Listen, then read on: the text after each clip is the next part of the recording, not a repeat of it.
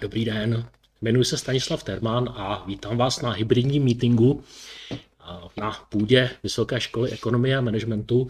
Zároveň děkuji za milé pozvání na tohoto akci a za možnost podělit se s vámi o své zkušenosti na téma řízení lidských zdrojů a identifikace manažerských talentů. Takže možná něco málo o mně. Jak jsem říkal, jmenuji se Stanislav Tarmán, původně jsem býval elektroinženýr a věnoval jsem se spojovacím technologiím a pak jsem pro změnu vystudoval psychologii, eh, abych toho psychologa také nedělal a většinu života jsem se živil jako manažer, většinou v pozicích personálního nebo výkonného ředitele různých společností. A v současné době pracuji ve společnosti Smarter jako vedoucí jednoho z obchodních týmů. A mojí hlavní pracovní náplní je prodávat to naše poradenství a vzdělávání. A když se mi to podaří prodat, tak potom za odměnu tam můžu koučovat, školit a dělat ty příjemné věci. Tak to bylo něco málo o mně, důležitější bude program. A dneska bychom se měli podívat na to, jaké jsou aktuální problémy zřízení eh, lidských zdrojů. A rovnou na úvod řeknu, že už eh, oni de facto několik desetiletí jsou pořád stejné. To znamená, v, to, v této oblasti se vyvíjíme hodně pomalu a podíváme se tedy na to, proč se často ned, firmám nedaří udržet si ty špičkové odborníky, proč nám odcházejí, proč nemůžeme často senat ani lidi do výroby. A, a podíváme se na to, že jedním z důvodů je to, že manažeři neúplně optimálně využívají styly vedení. To znamená, nepoužívají správný styl ve stejnou chvíli, což nemůž, nemusí vždy působit zcela motivačně na zaměstnance. Proto se podíváme na otázky stimulace a motivace, v čem je tedy zakopaný mes, pes a kdy tedy zaměstnance budou tak motivováni, aby ta lojalita byla na takové úrovni, že nejen, že nám neodejdou, ale dokonce nám i v těžkých chvílích pomůžou a přiloží ruku k dílu, uplatní kreativitu, inovativnost a může se firma posunout někam dál. Eh, jednou z věcí, která se toho dotýká, je hodnocení a vzdělávání zaměstnanců. To znamená, jak ten hodnotící eh, proces vlastně nastavit a udělat, eh, tak aby se ho všichni zúčastnění nebáli a aby se na to těšili a aby pro management to byl takový dobrý nástroj řízení. Dotkneme se i podnikového vzdělávání, řekneme si, co je trendy a jaké obtíže právě v tom vzdělávání bývají, proč se to vždy nedaří a proč se do toho někdy investují velké peníze, aniž by tam byl ten potřebný efekt. A poslední věc eh, je záležitost eh, právě toho managementu a eh, řeknu vám několik svých zkušeností, jak vlastně hledat nové manažerské talenty. Dělal jsem na toto téma dizertační práci a poměrně rozsáhlý výzkum, takže mám i určitou schodu personálních ředitelů na tom, jak to vlastně udělat, aby jsme dokázali třeba rozpoznat dříve manažerský talent, než to ten člověk ví o sobě sám tak to bude program. A jestli dovolíte, půjdu do toho rovnou otázkou a zkusím se zeptat, eh, proč si tedy myslíte, že máme dneska potíže v rozvoji lidských zdrojů. Jestli je to z toho důvodu, že eh, řekl, lidé pracující populace v České republice se zrovna dvakrát moc třeba v práci rozvíjet nechce, nebo personalisté, kteří by i rádi se do toho pustili naplno, tak je ne vždycky, ne vždy, vždycky hlavně ten management eh, bere vážně. Případně manažeři ani nemají zvlášť velkou motivaci vést ty lidi, Dokonce se můžeme setkat s tím, že eh, to někdy považují trošku za takové věcné břemeno k té funkci, kterou dostali. Eh, nebo by to chtěli dělat a jsou motivováni, ale nevědí, jak na to, nedělají to optimálně, nebo na to prostě nemají čas, a nebo v České republice jsou tak malé platy a proto lidé ani po nějakém rozvoji netouží. Tak bych se zkusil zeptat, jak tady v sále, protože máme hybridní meeting, tak eh, určitě nějaké hlasy, ohlasy tady budou. A i lidí, kteří nás sledují online, jestli do chatu mi napíšete, eh, co si myslíte, že je tou hlavní příčinou, jestli tedy vyberete jednu. Tak v chatu zatím nemám žádnou odpověď, tak se zeptám tady v sále, co si myslíte, která ta věc bude nejzásadnější. Řekla, že málo kdo se chce rozvíjet. Tak jeden hlas tady je, že málo kdo se chce rozvíjet, tak na tom něco bude, k tomu se za chviličku dostaneme. Eh, prosím? Ne všichni jsou ambiciozní. Ne všichni jsou úplně ambiciozní, takže tady v sále je jako, eh, bych řekl, hlavní důvod potíží, bod číslo jedna, málo kdo se chce rozvíjet. V chatu, že tím, a už tady máme, manažeři nemají motivaci rozvíjet lidi, je tady jeden z těch důvodů. Ano, a to je druhý docela důležitý důvod, protože ono je to ne vždycky úplně baví. Jo? Častěji baví třeba ta technická podstata věci a ne úplně to řízení lidí. A je tady ještě jedna možnost, napadá mě možnost informační šum mezi zaměstnanci HR, co vlastně kdo chce, v čem se rozvíjet a v jaké oblasti. Eh, ano, ale to eh, nejen šum mezi samotnými personalisty, že každý má jiné zkušenosti, jiný, jiný názor, eh, podporuje jiný směr vzdělávání a hlavně se neschodnou personalisti s managementem. Jo, to bývá ten velký důvod, že mají malé slovo a když ty personalisti ani nemají vlastně stejný názor, tak se s tím managementem dohodnou vlastně ještě hůře. Tak se na to pojďme podívat. Ono vlastně všechno, co je tam napsáno, Eh, je pravda. Jo? Všechno tohle jsou důvody a pojďme se na ně postupně podívat. Eh, první vlastně, co tady zaznělo v sále, bylo, že ne každý se má eh, motivaci v práci rozvíjet. Na tom je hodně pravdy. Já jsem vám tady vypsal takové klasické, říká se tomu kariérové kotvy, čili to, co nás kotví u nějakého zaměstnavatele. A zkusil bych se opět zeptat, která kotva si myslíte, že na trhu práce je nejčastější po čem lidi nejvíce touží. Můžu prozradit, že se to týká 60 až 70% pracující populace. Tahle ta kotva. Možná řekla nějaká kreativita, Mhm, tak to by bylo krásné, kdyby lidi motivovala kreativita a podnikavost, jak slyšíme tady v sále, ale eh, to se týká hodně málo lidí, protože ne každý je ochoten říct si třeba svůj názor, nápad na hlas a už vůbec nevzít za něj odpovědnost. Tak eh, na četu zatím nemáme, tak to rovnou prozradím, ale eh, u nás je nejvíce zaměstnanců právě takových těch jezdců na jistotu. Jo, to znamená optimálně nastoupit zaměstnavateli, kde se to na začátku naučím a vlastně až do důchodu nebudou chtít po mně nic nového a budou celkem v pohodě. A Optimálně ten zaměstnavatel bude jistá stabilní společnost, která hned tak neskrachuje, plat bude pravidelný a potom vlastně touží nejvíce lidí. Když ale máme eh, personální pohovory a ptáme se, chcete v práci kariérně růst, tak nám samozřejmě každý odpovídá, že ano. Jo, protože to chceme slyšet, ale není to úplně pravda, proto stimulace k tomu, aby lidi třeba eh, přispěli, uplatnili kreativitu, inovativnost, je velice těžkou záležitostí. Jo, proto, je, proto je vlastně Eh, ten management eh, věcí neúplně jednoduchou. Když se na to podíváte na další ty kotvy, tak by se řeklo, že tam je třeba velké zastoupení, ale většinou jsou to do, všecko do desítky procent. Třeba autonomie, autonomie, nezávislost, že někdo si to chce dělat tak, jak chce, to jsou ty lidi, kteří třeba dělají na IČO, těch není moc, okolo 10%. Manažerské kompetence vedení lidí, to je tak 5% v populaci. Jo?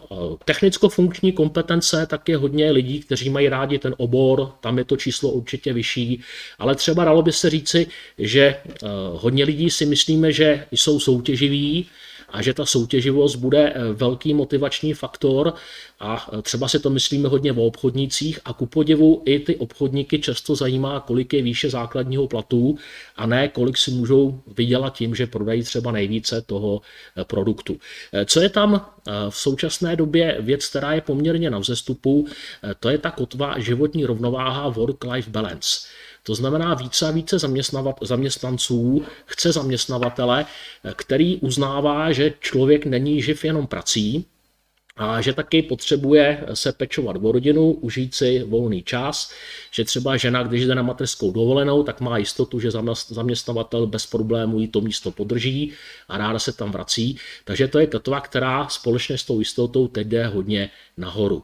Takže pokud sázíme na to, že každý zaměstnanec jeho možné tak stimulovat, jo, že bude soutěživý, podnikavý, kreativní, bude chtít přebírat nové odpovědnosti, jo, tak takových zaměstnanců máme málo a proto bychom si jich měli hodně vážit. Takže jeden z těch důvodů je, že neúplně každý se chce rozvíjet, i když nám to často řekne. Eh, druhý problém je takzvaný začarovaný manažerský kruh. A ten vzniká takto. Eh, dojdete dneska do každé, dá se říct druhé firmy a tam se rozvíjíte, že my teď nemáme čas. Nemáme čas plánovat, určovat priority, rozvíjet zaměstnance, optimalizovat procesy řízení, komunikaci a dokonce pořád opakujeme stejné chyby jo, a vždycky se kvůli tomu stekáme. A protože tohle všechno neděláme, nemáme na to čas, tak nám vzniká spousta operativy. A protože máme hodně operativy, tak nemáme čas plánovat, rozvíjet, optimalizovat a dělat další věci. A to už jsme v práci 12 hodin denně. Co s tím? No, když tam přijdeme a řekneme, tak jsme podívat na ten, pojďme se podívat na ten time management, tak nám často řeknou, no teď fakt na to není čas, možná někdy v létě, až bude volněji.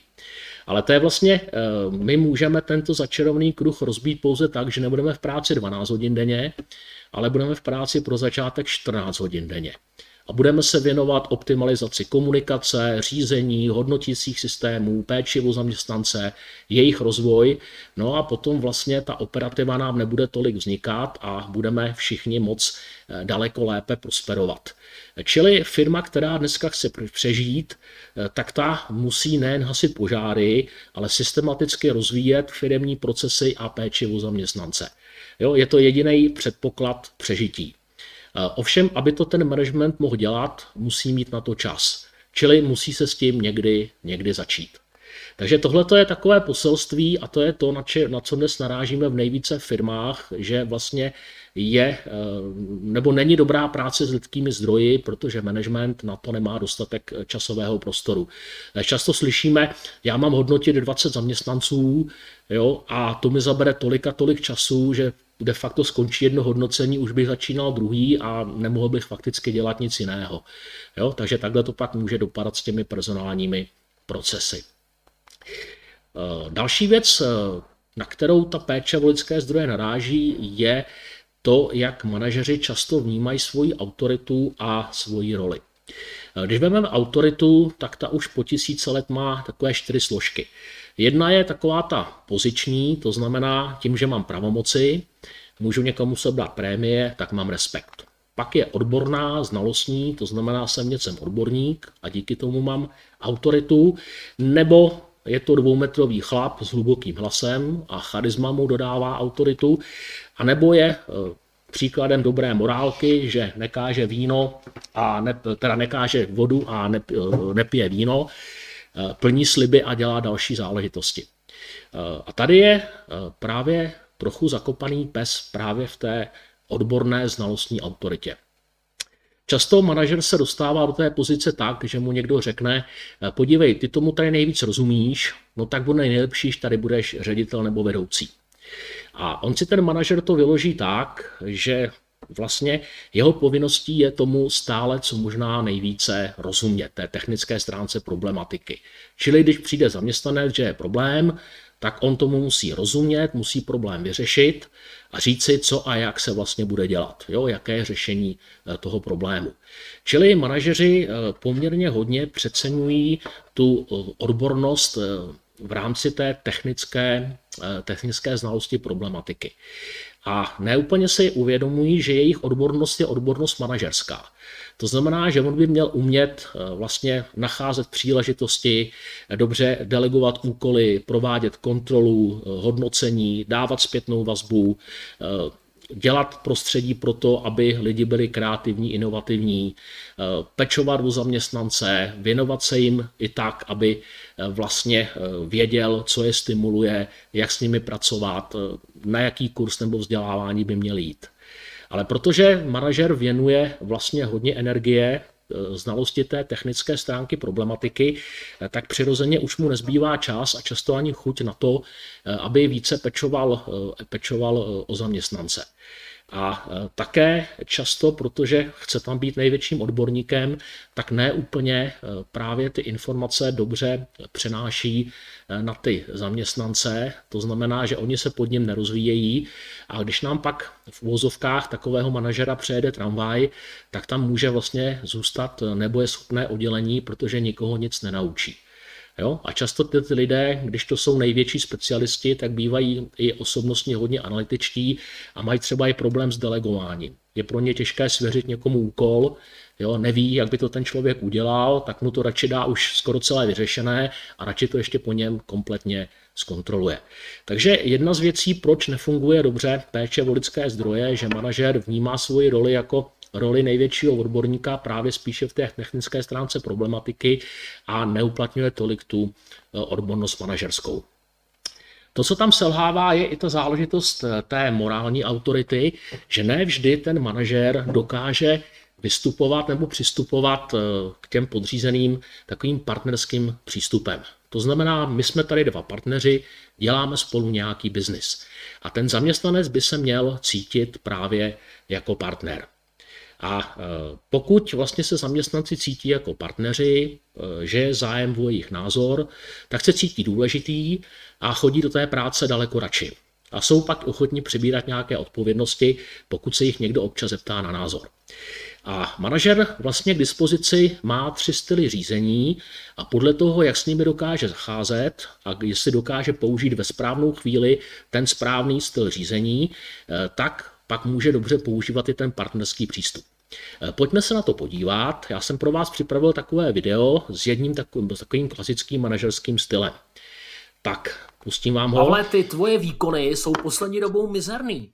Já vlastně nerozumím tomu, co ty tam celý den děláš. Jasně jsme se domluvili, že zkontroluješ ty výkazy a nestalo se tak. Já jsem ti chtěl jenom vysvětlit. Nezajímá mě to. Pokud svoje výkony nezlepšíš, tak prostě budeš pryč. Tady už opravdu není co řešit. Tak a teď vám dám možná takovou otázku, kterou jste nečekali. Co udělal ten manažer správně? Jo? On nebyl příliš příjemný na toho člověka, který podle jeho názoru neplnil povinnosti, ale zase na druhou stranu vedl rozhovor k jasnému cíli. Bylo mu jasné, co se stane, když se nenapraví. Nepřipustil diskuzi, argumentoval přesně. Jo? A manažer skutečně někdy v některých případech si může dovolit použít tento styl, kterému se říká direktivní, nebo také někdy militantní. A kdy manažer oprávněně může použít tento styl? Zeptám se tady zde přítomných, zeptám se i na chatu, kdy manažer oprávněně může zakázat diskuzi a bude trvat pouze na plnění příkazů. Když se neplní své povinnosti, zaměstnanec tady slyším, eh, tak tu chvíli eh, vlastně manažer nemůže oprávněně používat direktivní styl. To znamená říct mu, prostě se s tebou nebudu zlobit, třikrát to udělal špatně, jo, tak proto se stane to a to, eh, tak nemůže. A kdy může oprávněně zakázat diskuzi a trvat na plnění příkazu? Kdy to každý pochopí a řekne, jo, Chápu, že teď si se s nikým moc nemazal a jednoznačně si trval, že se to bude plnit. Tak, máme měl chatu. Se problém opakuje, v případě kritiky, zpětné vazby, tak ono se to svádí, tak jak tady je v tom chatu, že když zaměstnanec opakovaně neplní, eh, neplní vlastně to, co se po něm chce, eh, tak manažeři si to vykládají, no tak mám nárok se s ním nemazlit. A ku podivu eh, ani v takovémhle případě i tady by měl manažér vlastně zjišťovat, proč ten člověk neplní a dělat nějaká opatření, ale máme tady další odpověď, když je to nějaká strategická věc, a to už se k tomu blízí, protože to direktivní řízení můžeme použít oprávnění pouze v případě krize. Jo, to znamená, máme e, nedostatek času, hrozí nám riziko z prodlení, hrozí nám nějaké penále, jo, hrozí nám, že se nám zastaví výroba, tak v ten okamžik manažer může uplatnit direktivní řízení, e, nikdo mu to nemůže zpětně vyčíst a každý to pochopí. Takže teď mám na vás takovou další otázku, co když ale vidíte, nebo jdete někam na praxi, na brigádu a tam vidíte, jak nějaký manažer používá direktivu, ale žádnou krizi tam nemá. Co je špatně? Je to tohle, tohle, tohle, tohle, nebo tohle. Co byste řekli, že to bude? A tady mám i správnou odpověď, pochválím paní Jandovou, v krizi, když není čas a prostor na jiné styly. Jo? Takže ta správně určila. Já jsem to neviděl včas, ale byla tam jedna správná odpověď, že direktiva je pro krizi. A co byste tedy řekli, zeptám se tady v sále. Eh, ano, jo, tady v sále mi napovídají, a Eh, tady už se objevují ty krizové situace znova, ale když manažer používá eh, direktivní řízení a říká, nebudu o tom diskutovat, prostě to uděláte a žádnou krizi tam nemá, eh, tak si s tím zpravidla neví rady s tou situací. Bojí se otázek, nezeptal se nahoře, k čemu je ten úkol dobrý, jo, a teď neví lidem, jak jim to má vysvětlit, tak se schová právě za tu direktivu. Takže nejčastěji, nebo vždycky je to průšvih. Pokud tam je direktiva eh, a není krize, tak je to průšvih. Dokonce se to stává i manažerům takovým těm sociabilním, těm hodným přátelským. Ty se za tu eh, direktivu schovají, protože se bojí, že kdyby připustili diskuzi, tak zase vyměknou, zase ty lidi ukecají, eh, tak raději diskuzi nepřipustí. A stává se to i mladým manažerům, jak je ten bod číslo 5, protože oni si myslí, že je to to pravé manažerské že abych měl respekt, musím vystupovat direktivně, rázně, odměřeně a to bude to pravé. Takže eh, Tady, ano, tady vidíme jednu pětku, eh, jednu dvojku, jo, takže jste eh, dali vlastně správně. Ono snad kromě té jedničky to může být opět prakticky všecko, co je tam napsané, ale vždycky je to signál, že ten manažer si s tou věcí neví rady. Čili když manažeři používají direktivu, není krize, tak prostě víme, že to na ty zaměstnance nepůsobí úplně optimálně, nepřipadají se ani příliš důležití, že jim někdo nevysvětlil situaci, takže pokud chceme použít to direktivní řízení, eh, tak bychom zaměstnancům se za to třeba měli omluvit, protože oni mají pracovní smlouvu na klidné pracovní podmínky. Takže když teď eh, máme nějaký průšvih, chci nasadit direktivu, tak bych měl říct, kolegové, omlouvám se, nastala taková taková situace, proto teď bych potřeboval, aby jsme jeli rychle tak a tak. Jo? Takže k tomu třeba patří ta omluva, aby jsme vlastně uplatnili ten partnerský přístup, i když eh, nastalo krizové řízení. Manažeři mi často argumentují, říkají, my jsme v krizi pořád. Jo, pořád se něco děje, pořád jsem v krizi, proto pořád musím používat direktivu. Ovšem to toho zaměstnance příliš eh, nezajímá, jo, to není jeho problém, on pouze vnímá, že ten manažer je k němu odměřený, že ho o ničem neinformuje, nepřipadá si důležitě a je to důvod toho, proč vlastně je to spíše demotivační. Tak, máme tady ještě nějaké odpovědi? Ne, zatím ne. Tak pojďme na druhý styl, opět vám pustím video a zkuste odhadnout, jaký styl to bude. Ahoj Romano, Máš chvilku, že bychom se spolu podívali na tu tvoji prezentaci z minulého týdne, jak jsme se domlouvali? Ano, budu ráda. Zajímá mě tvůj pohled. Tak začátek se ti opravdu povedl. Získala jsi si publikum, zařadila si moc pěkný icebreaker, a e, potom se se pokoušela představit ten program a tady už to bylo trochu slabší, protože účastníci neplně chápali, e, co tím přesně myslíš. Všimla jsi z toho? Jo, toho jsem si všimla. Ale doteď vlastně nevím, co jim bylo nesrozumitelné. Ty jsi se jim snažila vysvětlit, o co v tom projektu půjde, ale to, co oni potřebovali hlavně slyšet, e, byl ten užitek nejen pro naši společnost, ale hlavně i pro ně samotné. A to tam chybělo. No ale já jsem tam ten užitek měla připraven a měla jsem ho v závěru prezentace. Eh, ano, to je dobře, že si o užitku uvažovala, ale u prezentací je důležité sdělit eh, těm účastníkům hned na začátku, eh, jaký je tam přínos jak pro společnost, tak zejména i pro ně. Tím přitáhneš její pozornost a rádi si potom vyslechnou i celou prezentaci. Aha, hmm, to je vlastně pravda. Lidi potřebují na začátku vědět, co tím projektem získají. To jsem rád, že to vidíme obdobně. Myslíš tedy, že eh, příští prezentaci eh, by si mohla už připravit tak, aby tam bylo to zacílení na užitek jasnější a zřetelnější hned od začátku? Ano, velmi ráda. A myslíš, že ti ještě můžu poslat předem? Dobře, rád se na ní podívám. Uvidíš sama, až budeš prezentaci připravovat, že když si dobře stanovíš cíl prezentace a v něm jasný užitek pro účastníky, tak se ti i daleko lépe vytvoří struktura prezentace, aby měla potřebnou logiku. Vidíš to také tak? No ano, vidím to také tak. Pokud si dobře uvědomím, jaký bude užitek pro ty účastníky, tak se mi to celé bude lépe připravovat. Děkuju. Tak, viděli jsme další manažerský styl a jak bychom ho mohli charakterizovat? Je pro manažera daleko více náročný na čas. To znamená, trpělivě vysvětlil, co a jak, kde jsou chyby a vystupoval v roli člověka zkušenějšího, v roli takového učitele, rodiče. A tenhle ten styl, většinou se mu říká styl mentorský, jo? kdy vlastně učíme toho nového člověka něco dělat správně. Ovšem otázkou je, kdy manažer oprávně může nasadit ten mentoring. Co byste řekli tady v sále? A nebo na chatu, kdy oprávně, oprávněně nasadíme, tak tady píše odpověď, to je přesně ten partnerský styl, tak by to mělo být. Tak eh, ten mentoring je skutečně jednou ze součástí toho partnerského stylu. Jo, tady ta odpověď je správná, ale není úplně samostatný, protože eh, kdo ocení, že mu vysvětlím, jak na to? Eh, jenom člověk, který vlastně je nový, jo, nebo jsou to nové činnosti, nikdy to nedělal, ocení moji radu. Eh, ovšem mentoring bohužel je z 80% minimálně nejvíce používaný manažerský styl.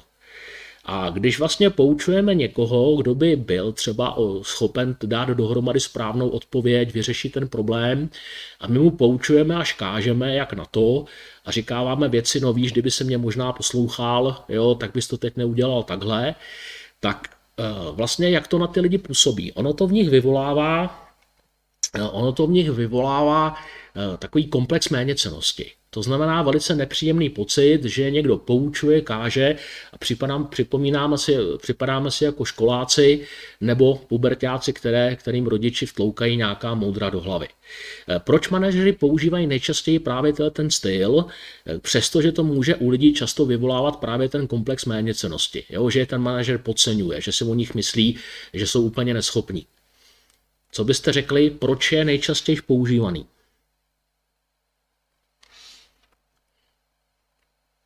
Zeptám se v sále. Tak určitě, když chceme vytvořit přátelský vztah, ona ta důvěra a vztah je tam vlastně velice důležitá tady u tohle stylu, ale manažeři to používají nejčastěji pokud se naučit novým věcem je tady v chatu, ano, to je správně, je to pouze pro nové věci, pro lidi, kteří ocení a kteří to neznají.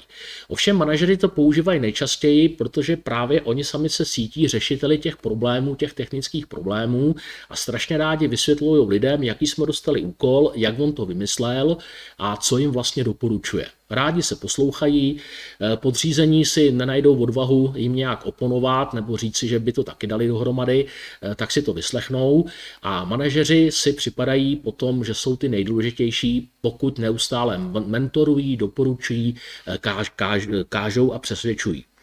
Takže Právě ten mentoring je nejpoužívaným manažerským stylem a pokud ho používáme prakticky neustále, vůbec neuvěřujeme, nezjišťujeme, co ty lidi umí a rovnou jim všechno vysvětlíme, radíme, eh, tak to může opět působit velice demotivačně. Čili eh, dobrý mentor by měl mít pedagogické schopnosti, protože měl být dobře názorný.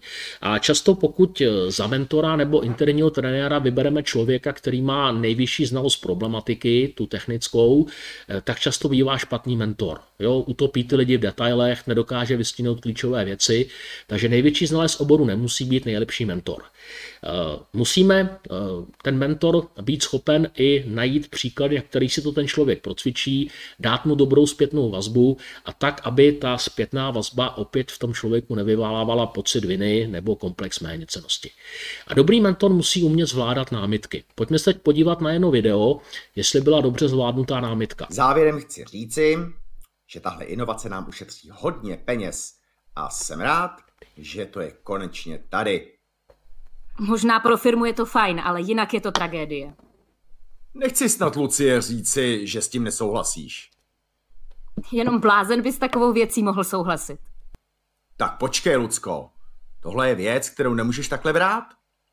Naše konkurence to už zavedla a má s tím ty nejlepší zkušenosti.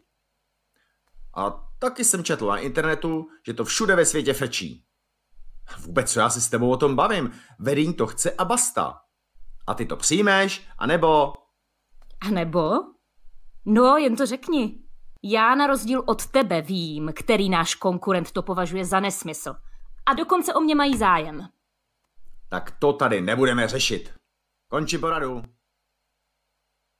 Tak, viděli jsme zvládání námitky a ten manažer tady dělal celou řadu chyb. Eh, podívejte se na to a zkuste říci, co byla hlavní chyba, kterou, kterou udělal. Mezitím tady děkuji Martině, která správně u toho mentoringu napsala, že ho nadužíváme právě z toho důvodu, že rádi předáváme moudrá zkušenosti. Jo? A ten manažer si to právě může dovolit a z toho důvodu toho, toho většinou i zneužívá. Tak co byste řekli, jakou hlavní chybu udělal? Tak tady v sále hlavní chyba byla která? Nechoval se vstřícně. Nechoval se vstřícně pro klientsky, určitě. Ale byla tam jedna daleko větší chyba. Nenaslouchal a tady správně Hanka píše, že by se zeptala Lucky na její názor, proč došla k těmhle závěrům. Ano, a to je vlastně základ toho, jo, tady vidím, že je tam pětka, neptal se, nekladl otázky, správně čtyřka a podsouval své, eh, podsouval své názory, takže jdete do toho správně. Eh, Proč se nám to stává a těm manažerům? Je to z toho důvodu, že ta nesouhlas, ta námitka, ona se nás dotkne. De facto se začneme domnívat, že něco říkám, vysvětluji, mám to hezky připravené a ta námitka, že takhle to není, tak se mě dotkne a myslím si, že ta dáma mi říká, seš novomilu, jo, seš pomílený. Co to udělá se mnou ješitým chlapem? Já, že jsem pomílený, ty jsi to nepochopila. Jo? Je to takhle a takhle, máme to vyzkoušený. Takže hlavní chybou je, zvlášť u těch mentorů, pokud nedokážou dobře konkretizovat námitky, zjistit přesně, kde je ten problém. A v pracovním prostředí vždycky problémy jsou jenom takové, že buď to ten člověk nemá podmínky, nebo nemá schopnosti, nebo nemá motivaci. A úlohou manažera je zjistit, jestli je to tady podmínkami, schopností, nebo e, není tam ta motivace a e, potom to vlastně vyřešit, aby třeba úkol mohl být plněn. Ale pokud manažer se to nedozví, jo, jenom když ten člověk řekne, no to se nedá stihnout a on místo, aby zjistil proč, mu vysvětluje, že se to stihnout musí, protože je to priorita, e, tak samozřejmě se nemůžou e, konstruktivně nikam dostat.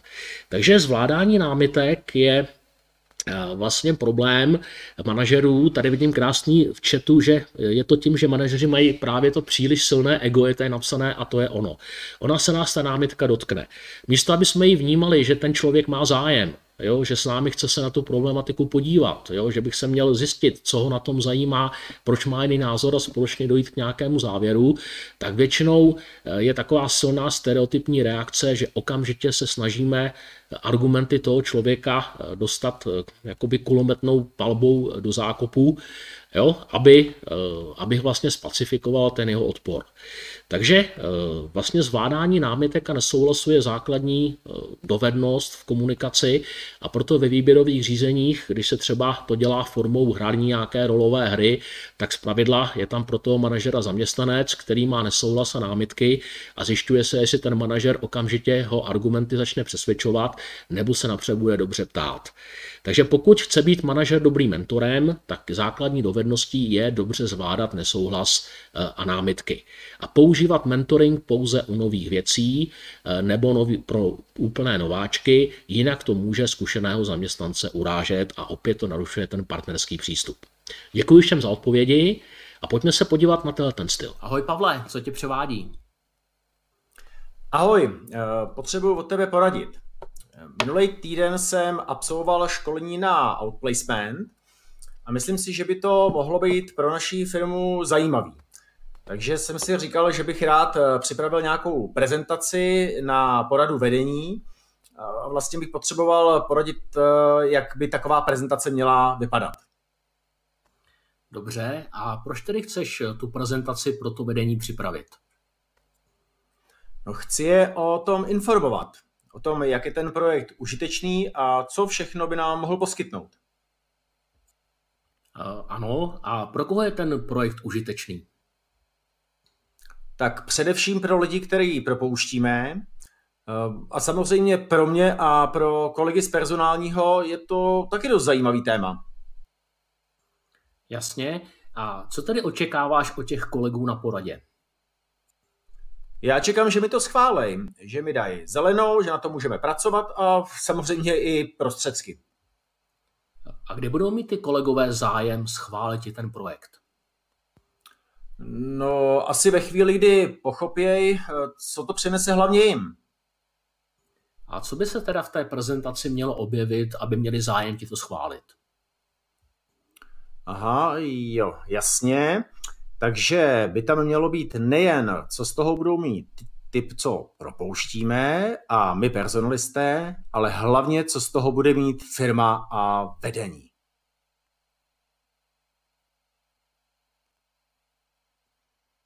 Viděli jste další video a uh, jaký byl tohleto styl?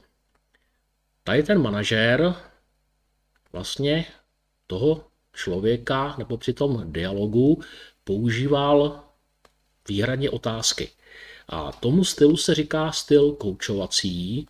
A já bych možná, aby v něm bylo úplně jasno, vám dal několik možností. Co je tady koučovací styl? Tohle, tohle, tohle, tohle. Co byste řekli, že by se dalo nazvat manažerským koučovacím stylem? Tak zeptám se tady v sále.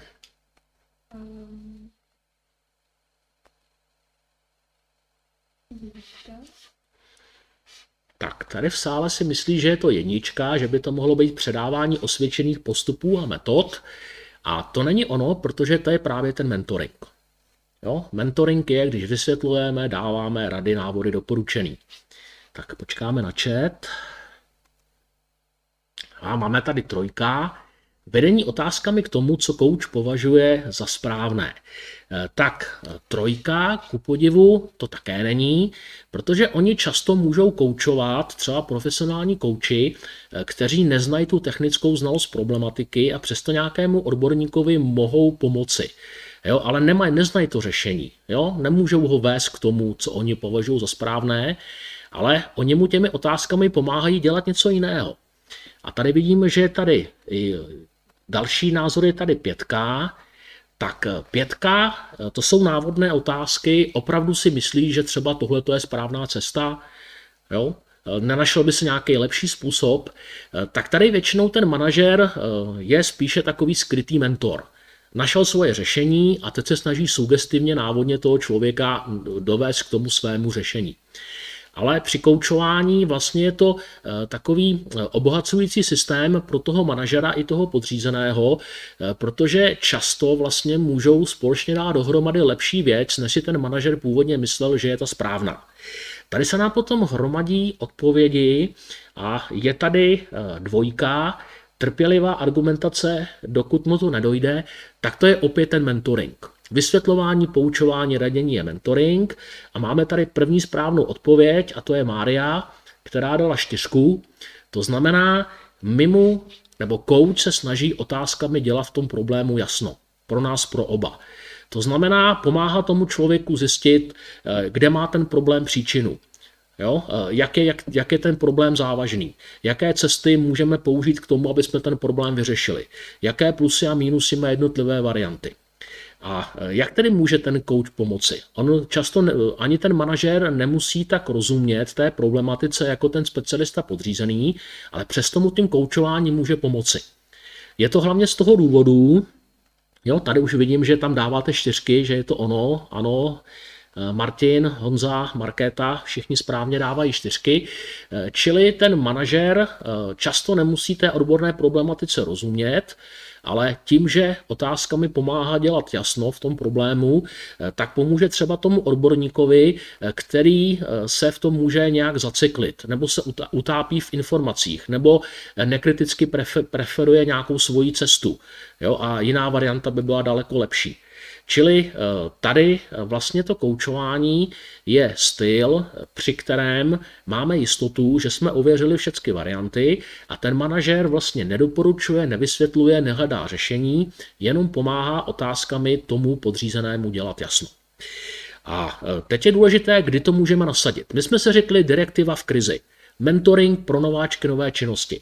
A kdy se vyplatí coaching? Kdy si můžeme dovolit ten luxus, ono to je poměrně časově náročné na čas manažera, tak kdy si můžeme dovolit ten luxus, že vlastně pomocí otázek budeme dělat jemu i sobě v tom problému jasno. Kdy se to vyplatí? Kdy to ve firmě zavedeme a naučíme to manažery? Tak tady mám názor v sále ustálých zaměstnanců. Ano, tak zaměstnanci Jo, tady mám pěknou odpověď. Coach správným kladením otázek pomůže odborníkovi, aby si sám vlastně odpověděl. Čili tady se dotkla Hanka správné odpovědi, té první, protože ten člověk musí mít dostatečné know-how. Jo? Může mu klást otázky, pokud ten člověk té problematice rozumí a může tedy najít příčiny problému a hledat nějakou cestu. To je první předpoklad. Druhý předpoklad je, že to musí být člověk, který má taky chuť říct svůj názor, eh, nebát se říct nahlas svůj názor, ale může se často stát, já jsem třeba mýval mzdové účetní, které rozuměli problematice mzdové více než já a ptal jsem se tak, Jarmilko, jak bychom to udělali a ona mi říkala, pane ředitel, já bych spíš ráda, kdybyste mi přesně řekl, jak to budeme dělat. Rozuměla tomu více než já, ale co neměla? Co byste řekli, že neměla? neměla chuť přebírat za něco nějakou odpovědnost. Čili eh, mentoring nebo coaching se vyplatí, když ten člověk tomu rozumí, když je ochoten říct svůj názor, když ho potěší, že si to může dělat podle svého návrhu a rád za to přebere odpovědnost. A optimální je, když tím, že já ho koučuju, tak se to naučí taky a vlastně po firmě se nám šíří koučovací styl. Eh, tady máme ještě nějaké odpovědi. Tady je při zavádění nových technologií, výborně. Eh, a tady je krásná odpověď u Martiny. U těch zaměstnanců, do kterých chce manažer investovat a vidí v něm potenciál. To je přesně ono. To znamená, ono je to hodně časově náročné. Eh, na čas toho manažera. Ale koučování je jediný styl, které, který začne zpětně čas toho manažera šetřit. Protože ten, eh, když vedu otázkami podřízeného, on si potom ty otázky dokáže klát sám, naučí se ten myšlenkový logický postup a dokáže si udělat jasno v mnoha případech sám. A dokonce se může i použít ten styl i pro lidi, kteří třeba nemají moc velkou chuť říkat svůj názor, ale jsou zvyklí přijít za mnou a říct, eh, šéfe vznikl problém, jak to mám dělat. A já se vždycky zeptám, dobře, a kde má příčinu? Jaký tam jsou cesty? Co už jste udělali? A když o tom potom příště další týden přijde a znova má tendenci říct, řeknu to šéfovi, ať mi řekne co a jak, tak si před jeho dveřmi uvědomí a řekne, počkej, on se bude ptát, co jsme s ním udělali, kde může být příčina, jo, jaký jsou na tom normy, směrnice a podobně. To bych se radši měl připravit, abych nevypadal eh, tak trošku hloupě. Takže ono to vlastně vychovává trochu i lidi, kteří úplně ty odpovědnosti přebírat nechtějí. Tak eh, tadyhle máme eh, jistotu a odpovědnost. Ano, ono při tom koučování ten člověk, eh, tím, že mu pomáhám dělat ve věci jasno, on má daleko větší důvěru sám v sebe, nebo když koučování mu pomáhám rozvíjet, tak on si uvědomí, co mu jde, co mu nejde a co je potřeba udělat pro to, aby se někam posunul a potom může přebírat nové odpovědnosti. Ale hlavně ten styl jeho hlavní výhodou je, že podporuje hodně ten partnerský přístup. To znamená, eh, nejvíce člověk v práci se cítí optimálně, pokud má někdo zájem o jeho názor. Jo, že ho zapojí, že ho, že ho informuje a že si vlastně může eh, tu cestu najít případně sám. Ale není to jenom coaching. Eh, optimální partnerský přístup je, když ten manažer dokáže účelně střídat coaching a mentoring. To znamená, zeptám se ho na názor, jak bys to dělal, on řekne, viděl bych takovou cestu, viděl bych takovou cestu, manažer ale ještě ví třeba o třetí cestě eh, a zeptá se ho, dal, další věc už tě třeba nenapadá, řekne, už nevím, znám jenom ty, ty dvě a manažer řekne, dobře, tak ještě by se hodil tenhle ten přístup. Jo? A dodá mentorským způsobem třetí. Ale pak se znova koučovacím způsobem podívají, který z těch tří postupů byl, byl ten optimální. Takže aby jsme byli dobře vlastně, aby jsme měli dobrý partnerský přístup a tím dostali do vyšší polohy e, motivaci zaměstnanců, tak základem je, aby manažeři přesně dokázali využívat ty přístupy tak, jak jsou k tomu určeny. To znamená direktivu pouze pro krizi, mentoring pro nováčky a nové věci. A coaching v případě, že se nám vyplatí do toho člověka investovat, má to know-how a e, je potěšen, že vlastně se může zapojit a najít si vlastní cestu. Takže tohle je takový, bych řekl, fenomén dnešní doby, že tohle u nás manažerům e, vlastně nejde e, a je to pro ně strašně těžké se ten coaching naučit. Oni říkají vedení otázkami, no to je jednoduchý, to zvládnu. a dělá to tak, tak dostali jsme úkol, viděl bych to takhle, ty bys dělal to, ty bys dělal to a na konci se jich zeptá, co vy na to ale de facto nese jim svoje dítě a říká, tohle to je moje miminko, vy se mi o něj starejte. Ale zaměstnanci by se radši starali o svoje miminko, to by dělali daleko radši. Ale pokud on jim sám dává mentoringem ty své návody a doporučení, eh, tak to pak není příliš, příliš motivační a z toho důvodu zaměstnanci nemusí být úplně spokojeni. Takže tohle byla taková klíčová věc, říká se tomu situační řízení, čili řízení podle situace. A jestli dovolíte, přejdeme rovnou do motivace, Můžeme vůbec motivovat druhé lidi? Já to zkrátím, nemůžeme. Jako psycholog vám můžu říct, že to není možné. Teď byste mohli říci, že manažer naopak musí motivovat lidi, že je to hloupost. Eh, bohužel není. Motivace je takový vnitřní hybný nástroj, který v tom člověku vznikne, pokud někde venku najde nějaký stimul. Jo? To znamená, něco se mu líbí, chce to mít a je, vznikne ta motivace toho dosáhnout a něco pro to udělat. Takže my vlastně nemůžeme motivovat, my můžeme ukazovat různé stimuly. Jo? E, někdy ale mají velkou škálu motivačních prostředků pro zaměstnance, mají poukázky do sauny a na sport a kde co. A říkají, zaměstnanci jsou pořád nespokojení, ale základem je, že není e, dobrá vlastně stimulace mít toho hodně, ale umět přesně najít to, co ten konkrétní člověk potřebuje. A na to musíme mít právě minimálně ten čas. Dneska to probíhá tak, že e, třeba vrch vše výroby zadá mistrovi, e, potřebuju, aby lidi udělali rychle to a to, ale peníze na to žádný nemám. Jo? A manažer řekne, no ale jak to teda mám udělat? A ten vrchní mistr nebo ten vědoucí výroby řekne, no o toho seš manažer nebo mistr, tak je musíš umět nějak namotivovat. A tady vznikne taková představa, že namotivovat znamená k někomu promluvit, Jo? A tak mu tam vysvětlovat, jak to ta firma potřebuje, jak je to důležité, citově ho vydírat, že vlastně nikoho jiného nemáme a že firma mu dala tohle a teď by to měl splácet a podobně.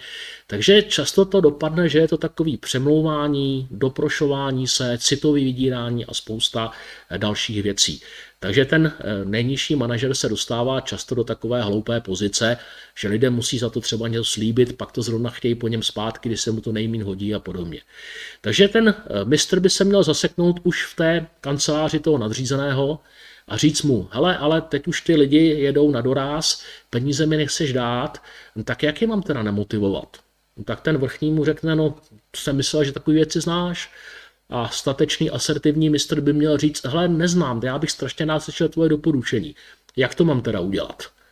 Jo? A pak se možná zamyslí ten nahoře a začne třeba i, nebo najde něco, čím by se ty lidi dali stimulovat. Čili neexistuje žádné eh, nějaké úžasné, úžasné věty nebo cokoliv takového, co bychom tomu člověku řekli a on by řekl, jo, super. Jo? My musíme hlavně vědět, co na ty lidi působí a proto musíme tomu věnovat hodně, hodně energie.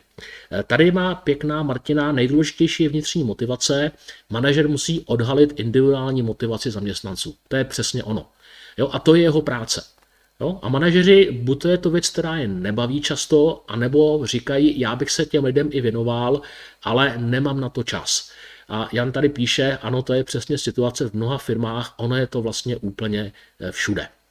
A eh, i právě třeba ty hodnotící pohovory, ke kterým se dostaneme, se často dělají tak, že jsou spíše demotivační, než by pomáhali tomu manažerovi zjistit, co je skutečná motivace těch zaměstnanců.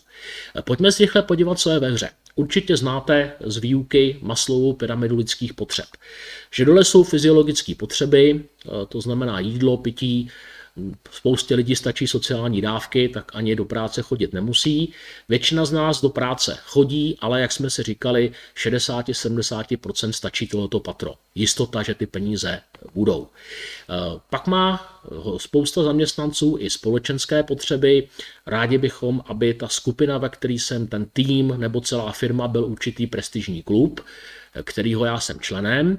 A eh, samozřejmě máme rádi, když si nás někdo v práci všimne, optimálně nás pochválí, ocení nebo přidá nějaké další odpovědnosti. Tady, tady se to vidím v tom chatu, že tady se hodně mluví o empatii, Jo, méně vnější motivace, více se zaměřit na motivaci vnitřní u konkrétních zaměstnanců. S motivací je to jako s hygienou, mít se také musíme každý den. Takže tady vlastně je to moc hezké, že bychom na to potřebovali emoční inteligenci, tady vidím od Hanky, Eh, ano, a eh, my za chvilku řekneme něco o těch typech manažerů. Eh, oni to jsou lidé, kteří ne úplně mají tu empatii často a tu emoční inteligenci, protože mají zase jiné přednosti, vhodné pro tu manažerskou profesi. Ovšem nepatří k ním to, že by dokázali empaticky vycítit, kdy ten zaměstnanec potřebuje jak pochválit. Jo? Takže tohleto patro, ta potřeba uznání a ocenění není úplně optimální. A úplně nejvýš je, že eh, jakási potřeba seberalizace. Spousta lidí říkají, já jsem se práci seberalizoval, já se jich zeptám, jak se to projevilo a oni řeknou, no při odchodu do důchodu mi dali diplom. Tak to nebyla seberalizace, to bylo pouze ta potřeba uznání, že mu někdo poděkoval za celoživotní práci, ale ta potřeba seberalizace je, že mi někdo v práci umožní a řekne, hele, chci, abys to dělal ty, Jo, e, tak, jak to navrhneš, tak to uděláme, dám ti lidi, jaký bude štít a vlastně mám takovou důvěru, že si to můžu realizovat podle svého. A tohle to se málo komu v práci stane, že by se na to nějak příliš často sáhlo. Ovšem to je to, co můžeme využít v úvozovkách umělé, když využijeme ten koučovací styl, o kterém jsme se bavili před chviličkou. To znamená, když manažer v sobě potlačí tu touhu, říct těm lidem, co chytrýho vymyslel, jaký perfektní způsob navrhl a nechá to na nich. A zeptá se jich, jo, tak máme úkol, co si o to myslíte, jak bychom na to mohli jít, kde vidíte rizika, jo, jak se s těmi riziky popereme. A vlastně bude to jejich dítě. A oni, pak přijde ten zaměstnanec domů a říká, v práci měli jsme problém, šéf se mě zeptal, tak jsem mu řekl takhle a takhle. Jo, a on říkal super. No a ten zaměstnanec samozřejmě si připadal hrozně důležitě. A e, nemusí si vůbec e, často, e, vlastně ten manažer samozřejmě ví, jak na to. Ale nesebere tu třešničku z dortu těm zaměstnancům, nechá, aby si na to přišli sami. Stojí ho to čas, ale získá motivaci. To znamená, nechá lidem šáhnout si na to nejvyšší patro, Jo? A oni samozřejmě mu potom neutíkají a jsou v práci daleko spokojenější. Takže umění toho koučovacího stylu je základ úspěchu tady na vrcholu té pyramidy. Podle mých zkušeností to trvá manažerům dva roky, než se usvojí vést lidi v cestou otázek. Oni většinou jdou do prvního stádia takový tím, že vymyslejí stejně to řešení a jdou do těch návodných otázek. Jo, aha, tohle to myslíš, nemyslíš, že by bylo nějaké lepší řešení, seš přesvědčen, že by to zákazník ocenil a podobně. Takže ten mentor v nich zůstává dlouho a do toho kouče se popracují hodně, uh, hodně postupně a trvá to nějaký pátek. Eh, jak jsem říkal, podíváme se, kdo jsou manažeři. Měl by to být člověk hodně pragmatický, tady už mám takovou neaktuální fotku, tak to snad prominete, nebo analytický, eh, nebo sociabilní, nebo extrovertní. A tady eh, něco je výhodou a něco je nevýhodou. Eh, pragmatici jdou tvrdě za cílem. Jo? Dokážou eh, vynakládat hodně energie. Dokážou vystihnout klíčové věci. Ovšem empatii příliš nemají. Jdou drobátko přes mrtvoly. A když se to povede, jo, tak něco, eh, vlastně, když takový pragmatik koordinuje výstavbu jaderné elektrárny, ona 20 tisíc dalších lidí, pak se ho zeptáte, kdo postavil tu elektrárnu, tak řekne já. Jo? Takže eh, jsou, mají dobrý tah na bránu, zaměřený na cíl, jsou ale dost egoističtí a nemají skoro žádnou empatii. Eh, analytici jsou zaměření na detail, Eh, to znamená, to jsou ajťáci, ekonomové, controlling, vnitřní audit a podobně. Jsou velice pečliví a svědomití, ale když to dělají pečlivě, tak jsou dost pomalí. A když jim třikrát do týdne změníme podmínky v práce, tak je to hrozně rozhodí. Jo? A z toho důvodu nejsou vlastně vůbec flexibilní. Na čísla jsou dobrý, všecko udělají pečlivě, ale pokud jsou na manažerské pozici, eh, tak je tam problém, protože eh, vlastně by si nejradši všechno dělali sami nemají velkou důvěru v lidi. Eh, člověk sociabilní je přátelský, nejvíce bude o vztahy. Sociabil vám řekne, víte, si se jsme nesplnili plán, ale zase jsme tady taková dobrá parta. A ze všemi chce vycházet. Pokud manažer chce ze všemi vyjít a s někým si to nechce rozházet, tak je to pro něj strašně svazující. Lidé extrovertní jsou showmeni, kteří jsou v, extro, jsou v marketingu, v obchodě, jsou rádi středem pozornosti, dokážou se vyprovokovat k činnosti, když je to baví, jo, rádi mluví, komunikují, proto jsou platní v obchodě třeba nebo v marketingu, jsou hodně kreativní. Když je manažer hodně extrovertní, tak třeba rád pořádá spoustu porad. Ovšem taková porada se mění v takový spíše one-man show. Takže eh, my, když eh, vlastně se podíváme tady na tu typologii, kterou jsem představil velice rychle, analytik, pragmatik jsou velice racionální, eh, sociabil, extrovert jsou hodně přes ty emoce, pragmatik s extrovertem mají ten tah na bránu, kdežto konzervativnější jsou analytici a sociabilové. Ovšem důležité pro nás tady je, že nejčastěji v pozici manažera skončí ten pragmatik, jo, který má ten tah na bránu. A pragmatik, eh, nebo kdo nejlépe pochválí pragmatika? Pragmatika nejlépe pochválí on sám sebe. Čili on si řekne, tak se nám to povedlo, tak jsem tam dál, zase jsem byl nejlepší. A domnívá se, že všichni lidi to mají takhle, že se každý pochválí a jedeme dál. Proto pragmatici, když šéfují lidem, taky nenapadne je příliš chválit. Jo? Protože on sám to k životu příliš nepotřebuje. Když mu řekneme udělej hodnotící pohovor, eh, tak mu tam dáme do těch pokynů. První se zeptej zaměstnance, co se povedlo. Tak on se zeptá, co se povedlo. Zaměstnanec řekne, tenhle ten projekt byl výborný.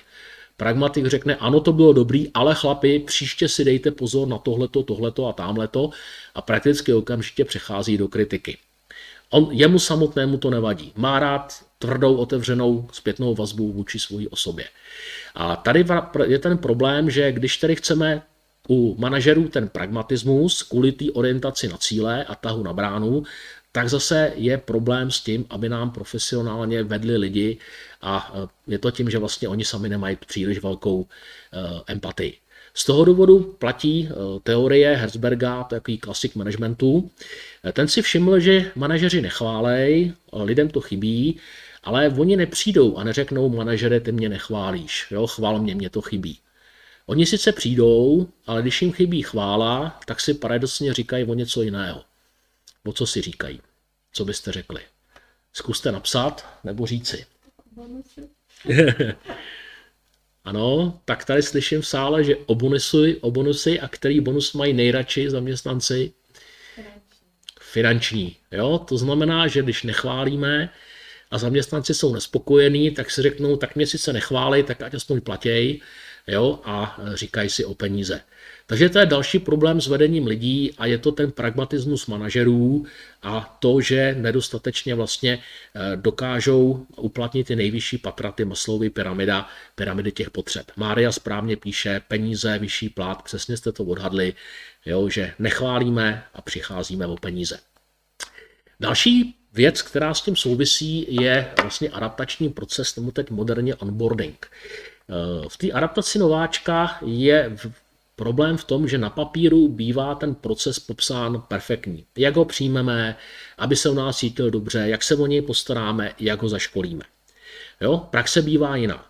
My teď jako firma děláme takovou věc, říkáme tomu mystery working že některý náš konzultant nebo lektor nastoupí do nějaké firmy jako takový utajený nástup, nikdo o tom neví, přijme zaměstnaneckou pozici, nechá se zaškolit a pak se o tom celé napíše taková zpráva, jak to celé proběhlo.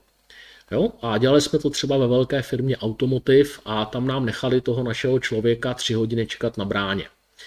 Jo? Do toho se ho zeptal vrátnej, eh, kam jdeš, on říkal, ta je na linku, on říkal, ježiši, to nemáš nic lepšího. Za tři hodiny se ho vyzvedla mistrová jo, a první dostal takzvaně čočku, eh, protože mu vysvětlila, co je to za eh, pomíleného člověka, že nastoupil do práce a nemá zámek na skřínku. A takovýmhle způsobem probíhal prakticky celý zácikový proces. Čili neustále ten člověk zažíval, že takový ten komplex méněcenosti nebo nějaký pocit viny. A přesto ta péče o ty zaměstnance, o ten nástup eh, byla popsána příkladně ale dělají to vždycky lidi. Takže nejhorší variantou je, když ten manažer se rozhodne, že se bude zasvědčovat ty lidi sám. Je to opět z toho důvodu, že ho to baví, že rád mentoruje, vysvětluje, poučuje. Takže daleko lepší by bylo, kdyby takový ten garant toho nástupního procesu byl třeba seniorní zaměstnanec. A vlastně měli bychom i motivační nástroje pro toho seniorního zaměstnance, jo, že je na takový úrovni, má takovou naši důvěru, že může zaškolovat nováčky. A ten manažer by si jenom nechával při pravidelných schůzkách dokládat, jak ten rozvoj toho zaměstnance jde.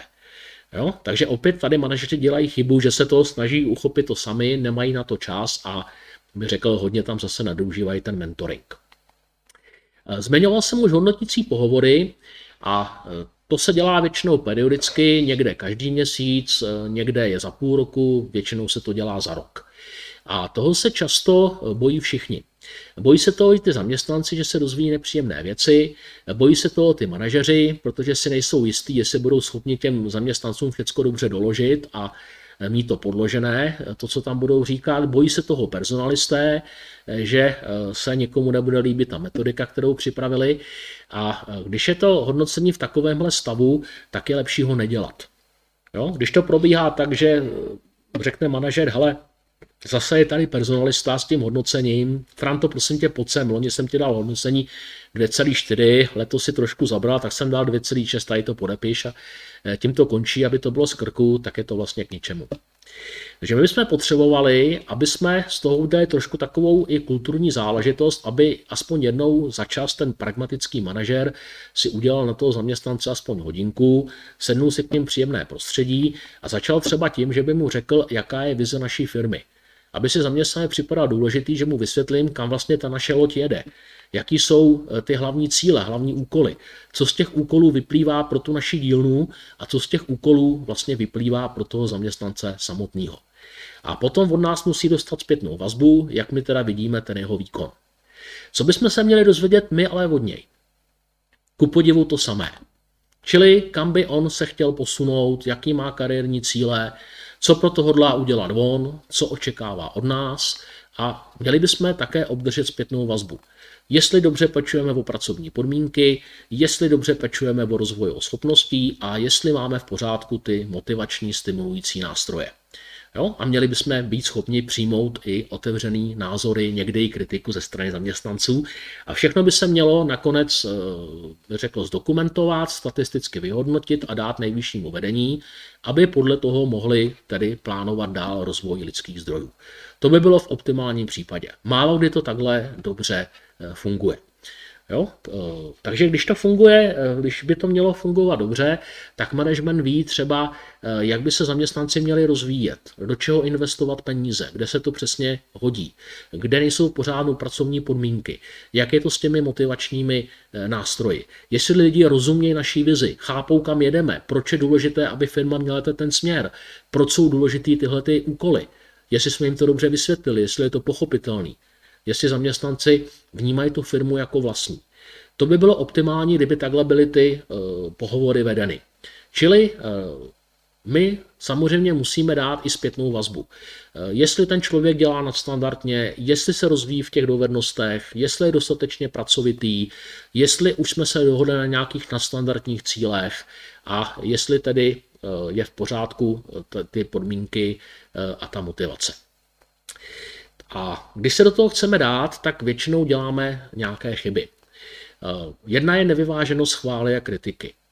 Eh, my už hodnotíme, když děláme násled hodnotících pohovorů, když ten manažer vydrží 20% času u chvály, tak řekneme, wow, to už je hodně, to je dobrý. Většinou je tam takový to rychlý ano, ale, jo, a hned jdeme k té kritice. Takže je učíme, aby se neptali nejen, co se povedlo, ale zeptali se zaměstnance, jak se to povedlo, kde bychom to ještě mohli využít, aby se u té chvály zdrželi trošku déle. Eh, také se může stát, že manažer, eh, bych řekl, to nevyhodnotí optimálně, kritika na něj objektivní, eh, nebo vlastně jenom část té kritiky je na toho zaměstnance oprávněná, zbytek byl třeba okolnostmi a manažer to nevnímal. Nebo manažer si nedělá průběžně poznámky k tomu člověku celý rok, pak najednou zjistí, že bude hodnocení a vychází z posledního týdne a probírají na té schůzce oba dva poslední týden místo celý rok. Jo? Manažer na to má často málo času, málo informací, takže dobře to dělají firmy, které mají dokonce i měsíční hodnocení, kde manažer si průběžně sbírá informace, poznatky, pak se mu samozřejmě lépe dělá to roční. Samozřejmě někdo je eh, manažerovi sympatický, někdo méně, projeví se v tom hodnocení. Stejně taky předsudky, projekce, mám prostě zkušenosti s lidmi, kteří byli takový a takový, tak paušálně takhle vnímám všechny zaměstnance. Jo? Vznikají tam různé halo efekty, efekty první dojmu a podobně. Nebo takový sociabilnější manažeři dávají všem průměrné známky, že jo, aby si to s nikým nerozházeli.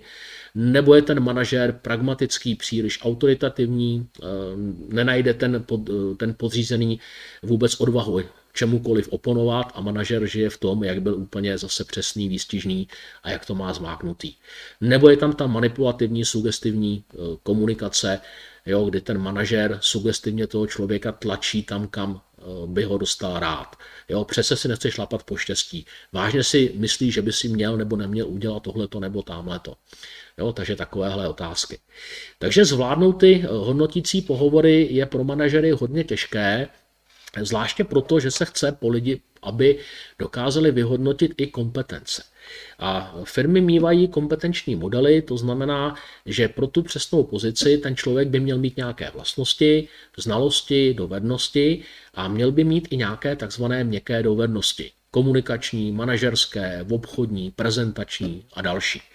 A e, ty vlastnosti pro tu pozici e, dokážeme často dobře vybrat a říkáme, tak tam by měl být člověk, který má tah na bránu, dobrou vůli, schopnosti takový a takový, znalosti potřebujeme tohle, dovednosti taky, jo, ale často bývá problém právě s těmi měkkými dovednostmi. E, pokud firma to chce dělat dobře, tak než se pustí do hodnotících pohovorů, měla by napřed mít v pořádku popisy pracovních pozic. Mělo by být úplně jasný, co ten člověk dělá. Když se podíváte na tu tabulku, eh, tak je tam napsáno, že eh, vlastně ten člověk dělá nějaké činnosti, k tomu má nějaké pravomoci a nějaké odpovědnosti. Jo? A když eh, chceme, aby bylo tohleto zpracováno, tak s tím ten management má docela problémy. A objevuje se tam v těch, v těch pravomocích odpovědnostech, že úkoly se mají plnit neprodleně, okamžitě, v dostatečné míře, Jo? Tak takové slova tam vlastně vůbec nesmějí být. Musí tam být jasně ohraničeno a musí tam být úplně eh, zcela transparentní, kdy ten člověk ty úkoly plní dobře jo? a kdy naopak vznikají nějaké problémy. Tady vidíte nějakou recepční, jo? že i ta recepční má nějaké pravomoci. Jo, že může rozhodnout o tom, eh, že eh, kterou, který vybere prášek do myčky, jo, nebo někoho vpustit nebo nevpustit nepustit do budovy. Ale zároveň jsou tam přesné časové údaje, dokdy musí plnit ty své povinnosti, aby tam byly ty odpovědnosti. A pokud vlastně máme tohleto dobře napsané ke každé pozici, tak potom můžeme i stanovit, které ty takzvané měkké dovednosti jsou tam potřeba. Z pravidla nám stačí, aby jsme volili asi z těchto myslím, 13 věcí pro každou pozici vlastně, co, co je pro to potřeba. Ku podivu u většině eh, pracovních pozic stačí jedna, maximálně dvě. Jo? To znamená, že eh, třeba účetní stačí, když má spolehlivost, aby všechna čísla seděla a má základní komunikační dovednosti, že dokáže třeba zvládat námitky. Jo? A eh, dokáže třeba se na něco zeptat, naslouchat a dělat další věci. A nepotřebujeme více. U obchodníka samozřejmě potřebujeme navazovat kontakty. Jo, třeba i u manažera potřebujeme samozřejmě, aby měl prezentovat, delegovat, aby byl spíše flexibilní, protože manažer, když je příliš analyticky spolehlivý, má papíry v pořádku, no tak má problémy s flexibilitou, která je pro toho manažera daleko důležitější. Takže vlastně ke každé profesi vybereme Eh, které tyhle ty měkké dovednosti by ten člověk měl zvládat. Teď si je dáme do nějaké tabulky a při každém hodnotícím pohovoru můžeme sledovat, jestli ten zaměstnanec se nám eh, pohybuje od hodnocení třeba jedničky až po nějakou eh, kýženou devítku. A tady vzniká problém, že velice často manažeři sami nerozumějí těm měkkým dovednostem a mají zkreslené představy. Jo, třeba říkají, tady Franta, máme tady komunikační dovednosti, on je takový ukacaný, tak mu napíšu dobrý komunikační dovednosti. Ale dobrý komunikační dovednosti jsou takové, že ten člověk dokáže rychle získat souhlas druhých lidí, aby se posunovaly věci dopředu. A ten manažer musí vědět, eh, co je tedy ta dobrá komunikační dovednost, podle kterých markantů se to pozná. Eh, často v těch firmách dělají pomůcku pro manažery, že ten člověk to napřed umí takhle, pak se to vylepší takhle, pak takhle, pak takhle a hodnocení číslo 9 je ve všem úplně super. A tahle ta tabulka příliš nepomáhá, protože málo kdo nastoupí do firmy a třeba v prezentačních dovednostech neumí vůbec nic. I úplně na začátku umíme. Jo? Někdo umí líp vystoupit, někdo umí líp s hlasem, někdo líp očima. Takže e, není možné, že by to kontinuálně narůstalo od nuly. Proto ten manažér musí vědět, co jsou ty dobré markanty, čili co jsou ty dobré projevy, že takhle to mají prezentační dovednosti vypadat a tohle to jsou ty chyby. A potom musí umět zhodnotit, kolik je tam těch chybných projevů a kolik těch dobrých, dobrých a podle toho nastavit tu známku. Jo? A musí být schopen tomu člověku při hodnocení kompetencí na tom hodnotícím pohovoru jasně říci, jo, seš na pozici tady nižší senior, seniorní, protože u tebe převažují zatím ještě ty negativní projevy, tady tyhle ty, a jsou tam pozitivní tady tyhle ty. A měl by si pracovat na těchto těch dalších, aby si se posunul někam dál. Takže takhle by to mělo vypadat optimálně a problémem je, že manažeři nevždy úplně jako vědí, co jsou vlastně ty dobré projevy a co špatné, protože sami třeba ten management se eh, nikdy eh, odborně neučili. Je tam spousta manažerů, kteří po revoluci eh, to dělali intuitivně. Jo? Tak, jak si mysleli, že je to správné. To od nich odkoukala ta generace, která šla po nich. A teprve třeba v posledních deseti letech manažeři už jsou vybíráni, odborně školeni třeba jiným, jiným způsobem. Takže tohle je další problém v tom, že ne úplně optimálně hodnotíme kompetence. Další, spous, další forma hodnocení je hodnocení 360 a to je právě určeno často pro manažery nejvíce, protože tam ten člověk je hodnocen svým nadřízeným, svými kolegy na stejné úrovni a všemi podřízenými. Optimálně elektronickou formou. Manažer se vyhodnotí sám, pak ho vyhodnotí všichni ty uh, nadřízení, podřízení kolegové, vyjedou z toho krásné grafy Jo? A vidíme, že ten manažer v tomhle si myslí, že je takto zdatný, ale nadřízený to vidí, vidí jinak a podřízený ještě jinak. A to je právě důvod, že to není příliš oblíbené. Když se to chce někde zavést, tak manažeři se zpravidla hodně brání. Nechtějí úplně tu zpětnou vazbu. Domnívají se, že by toho zaměstnanci mohli zneužít Jo, že když je to anonymní, tak by tam u mě napsali nehezké věci. Eh, těžko se ta 360 prosazuje a zase na druhou stranu, když se prosadí, tak má velkou přidanou hodnotu. Ale je to dobré pro ty manažery, který opravdu se rozvíjet chtějí. Jo, pokud jenom na, tom, na té manažerské pozici chce vydržet, jo, a ví, že není na tom úplně optimálně s těmi schopnostmi, tak se té 360 se bude snažit vyhnout. Čili kdo hodnotí, jak jsem říkal, nadřízení, podřízení kolegové a je to výborná záležitost, kdy vlastně můžeme průběžně sledovat, jestli se nám vyplatilo školení managementu, jestli ty schopnosti a dovednosti skutečně jdou eh, nahoru.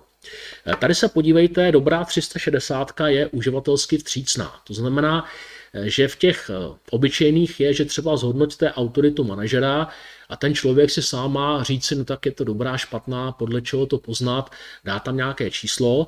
A dobrá 360, jako třeba používá naše firma Smarter, je, že tomu člověku tu kompetenci dáváme do takovýchhle otázek a má tam dva, dvě krajní meze, dva krajní limity.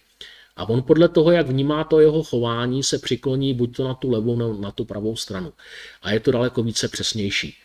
Jo, takže to je třeba tady eh, rozhodování nebo tady je autority. Jo, jestli ho vnímám spíše jako odborníka po té technické stránce problematiky nebo spíše jako manažera, koordinátora. Jo, a takhle můžeme tu 360 udělat hodně, hodně přesnou.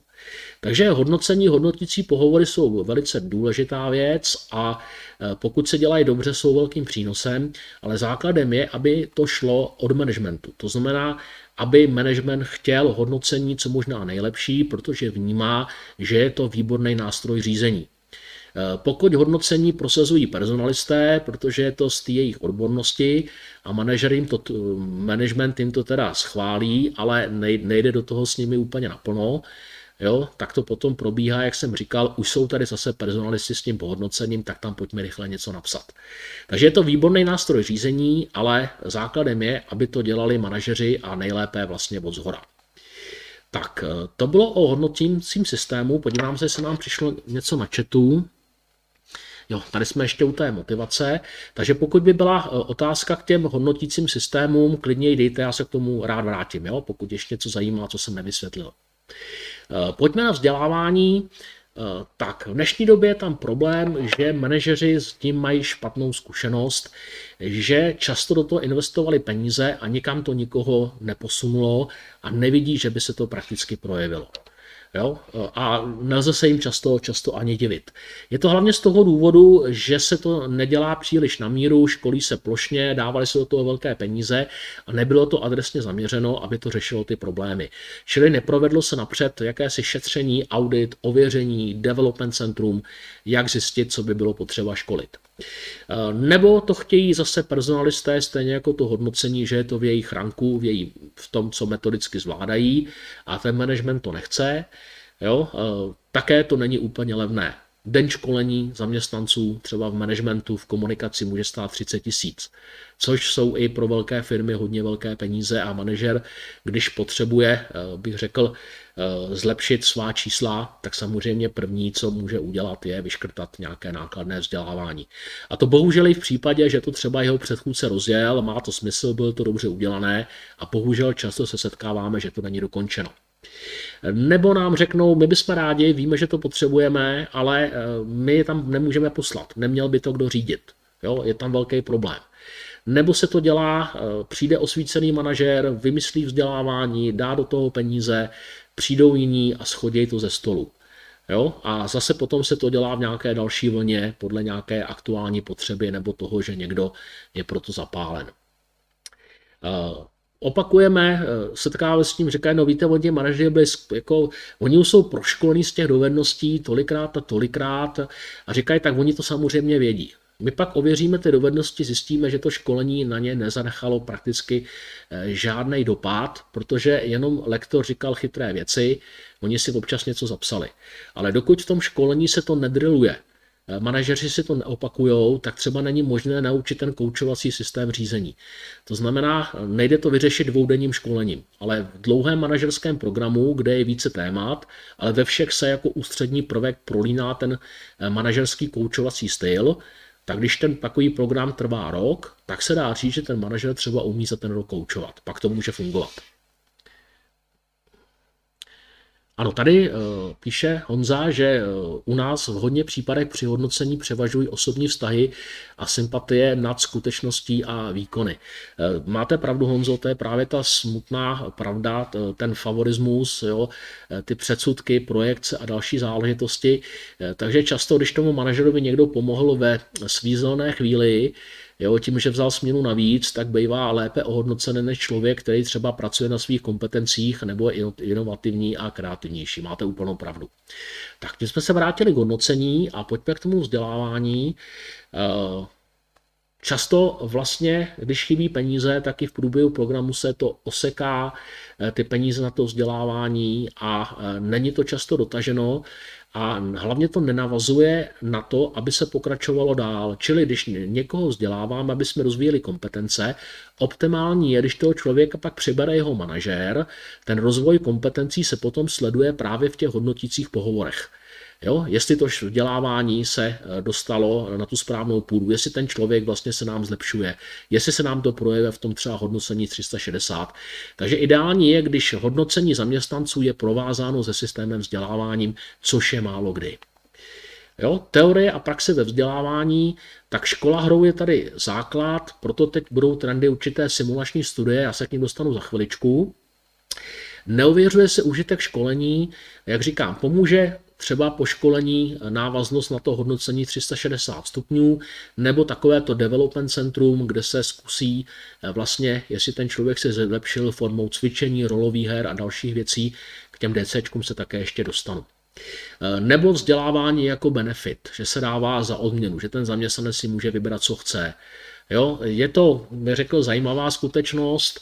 Eh, samozřejmě nic proti benefitům, ale tak často je ta firma sama proti sobě, protože optimální by bylo, aby zaměstnanci si mohli i jako benefit vybrat školení, které v souladu s těmi firmními cíly, což teda neúplně být musí.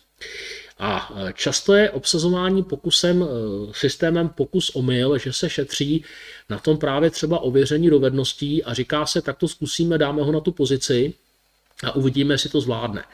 On to nezvládne, pak ho musíme nahradit, vyměnit. Stojí to spoustu času a peněz. A když jim říkáme, zkuste ověřit dovednosti toho člověka, ty manažerský formou třeba toho development centra, dejte nám ho na jeden den, a oni se ptají, kolik to stojí, my řekneme 8, 8 tisíc za jednoho, a oni řeknou, no máme šest kandidátů, to je, to je moc peněz, to radši dělat nebudeme, my to zkusíme. Jo? Ale ten pokus o mily stojí samozřejmě daleko více eh, peněz než odborné ověření, ověření schopností. Eh, pokud se ty třeba manažerské schopnosti ověřují tím development centrem, úspěšnost je až 80%, že ten člověk ty kompetence skutečně má. Co je trendy? Je to právě ta gamifikace teďko nebo ta škola hrou. To se lidem líbí. V současné době i to e-learningové vzdělávání se třeba přesunuje z počítačů i do mobilů, že jsou různé aplikace, my třeba používáme tzv. Talents Card, kde můžeme výukový program poslat lidem do mobilu a oni třeba při zácpě na silnici nebo při čekání ve frontě si můžou udělat výukový program. Krátký, rychlý, stručný, jo, jsou to takové karty, kde ten člověk dostává rychlé vědomosti, kvízy, soutěže, testy. Je to velice zábavné. Dá se tak udělat právě i to development centrum, že ten člověk, to přeskoušení dovedností může být formou hry, že je to třeba nějaká situační studie, která se různě vyvíjí, ty lidi si vlastně hrají, jo, procházejí nějakým příběhem, takže můžeme vyzkoušet dovednosti formou, která pro ty lidi není tak stresující. A to, co je úplně úžasné, jsou simulační hry. My používáme simulační hry, které máme licenci od britské společnosti BTI a vlastně v takových partách, jak vidíte na, fo- na foce, třeba 4-5 týmů, každý dostane jednu firmu a tu firmu má udržet dva dny při životě. Jo? A jak vidíte, ty sloupečky, to jsou sloupečky peněz, které se posouvají po takové hrací ploše a oni musí ohlídat, aby měli na výplaty, aby měli na školení lidí, aby měli na materiál. Teď vlastně musí reagovat na podmínky trhu, trhu. Musí, uzavírat, musí uzavírat obchody. Teď samozřejmě, že ten lektor vybere nejlepší nabídku pro sebe, že jo? takže nedostanou zakázku. Teď mají lidi, jo? teď mají materiál a nemají to. Takže v té firmě krásně třeba vidíte propojení trh a ta firma. Čili po takové hře ty lidi daleko více vnímají tu firmu jako vlastní. Vidějí ty systémy v nadhledu, nejen ty systémy vlastní firmy, kdo co dělá, jak se to všechno mezi sebou propojuje, ale i propojení firma a ten trh. Dokážou porozumět těm základním klíčovým indikátorům života schopnosti firmy. Chápou, co říká ten, ten, ten finanční ředitel na té poradě, protože oni v té hře musí dělat finanční uzávěrky, finanční rozvahy, musí jim to nakonec sednout. Takže se naučí vlastně firmní, firmní finance. Dokážou potom i lépe tu vlastní firmu rozvíjet a mají lepší podnikatelské nápady. Nebo naopak odhalají ty chyby a samozřejmě se to propojí i s eh, měkkými dovednostmi, protože oni se musí dohodnout na společném postupu, společné strategii, což vlastně není úplně jednoduché. Jo? A v té, té hře se nám stává, že nám lidi nechtějí končit. Říkají, no teď rozhodně nemůžeme končit, ještě potřebuje období, aby jsme něco dotáhli, máme nějakou strategii a podobně. Takže toto jsou věci, které lidi baví a má to vysokou, eh, tady vidím, eh, paní Jana Glendová, že simulační hry jsou super, může potvrdit z vlastní zkušenosti, tak to jsem rád. Děkuji Janě za názor. Čili simulační hry jsou určitě super, jsou finančně náročnější, ale eh, formou hry ty lidé vstřebají třeba to finanční řízení daleko, daleko lépe. Eh, a teď, jak jsem slíbil, poslední kapitolou bude, jak hledat eh, manažerské talenty. Není to jednoduché. Protože málo kdo z nás se narodí a v průběhu eh, dětství, puberty, eh, málo kdo si řekne, já bych chtěl být manažer. Jo, já bych chtěl být vedoucí. Všichni z pravidla jdeme po nějaké odbornosti, něco se nám líbí, nějaká problematika, v tom se chceme vzdělávat a že bychom rovnou uvažovali, že bychom chtěli i ty lidi řídit, eh, to vlastně má takhle srovnané málo kdo. Protože řízení to je dosahování cílů prostřednictvím druhých lidí. Jo? Čili ne tím, že tomu já rozumím, já to vymyslím, jo? ale je to skrz lidi a ty musím řídit. A e, ne každý si e, myslí e, třeba, že to je, řekl, věc nějak těžká. Jo, říká, ty nadřízení, to dělají špatně, to dělají špatně, jo, ale málo kdy si dokážeme představit, jaké to je, jaká je ta odpovědnost. Čili když hledáme manažerské talenty, tak z pravidla, pokud se to dělá dobře, tak můžeme odhadnout ten talent dřív, než to ten člověk zjistí sám. Jo, to znamená, že on to o sobě nemusí vědět, ale můžeme to zjistit my právě třeba formou takového, jak jsem říkal, development centra, čili rozvojového centra. To může být jedna, jedna možnost. Teď otázka kdy. Základem je čím dříve, tím lépe. Čili, jak jsem říkal, dělal jsem dizertační práci právě na toto téma a ověřoval jsem možnost, jak to zjistit na univerzitách nebo na vysokých školách. Protože například, když to řeknu třeba profese lékař, tak lékař může být vysokým odborníkem, ale pokud má i manažerské schopnosti, může být primářem.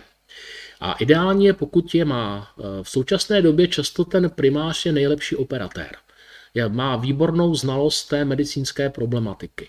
Ale teď přicházejí na trh práce mileniálové, jo, kteří jsou takový trošku asertivnější a eh, bych řekl, eh, netrpí přehnaným respektem z autorit, a když jim eh, primá řekne, no já předpokládám, že tady prostě budeš a postaráš se o to a o to, Milian řekne, no ale zaplatíte mi to, jo, já tady jinak nebudu a primář mu mentorsky vysvětluje něco, jak je ta Hippokratova přísaha, co je povinnost lékaře a, a co by měl a neměl, ale lékař Meleja řekne, ne, já to chci zaplatit, já taky mám svůj život, jo, já si chci v životě něco užít, já nechci žít jenom prací.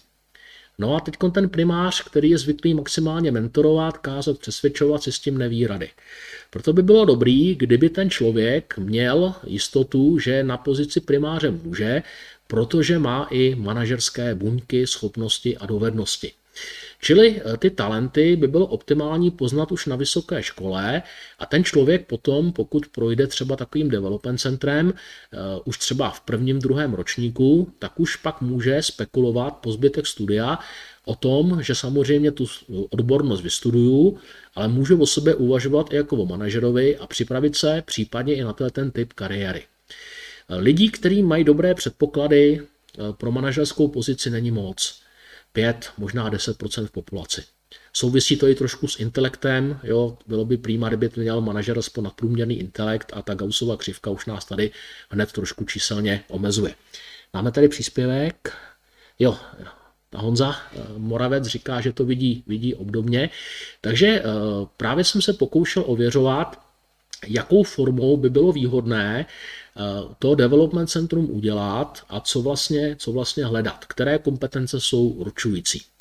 A eh, Jedna věc z těch kompetencí jsem dala takovou tabulku, eh, která je celkem dobře udělaná z, jedních, z jedné poradenské firmy, jaké kompetence jsou žádané nejvíce. A všimněte si, že eh, hodně nahoru jde například kritické myšlení, eh, protože eh, čím dál tím více se na nás valí informací a zejména manažer by měl být schopen rychle se dostat k faktům, nenechat se ovlivnit předpoklady, předsudky, názory autorit a dalšími věci. Měl by umět pracovat s fakty, rychle se k ním propracovat. A třeba umět i řídit poradu tak, aby jsme vyřešili problém jo, a opírali se pouze o fakta což je docela náročné a proto je to vlastně tak ceněno. Z toho důvodu jsem eh, využil, že naše firma dlouhodobě dělá ta manažerská development centra a vzal jsem ty požadavky, co ty firmy měly na to, aby jsme prověřili, jaké manažerské kompetence jsou určující. A pak jsem se zeptal eh, personálních ředitelů. A oslovil jsem velký vzorek 120 personálních ředitelů, aby mi řekli, jak to vidí oni.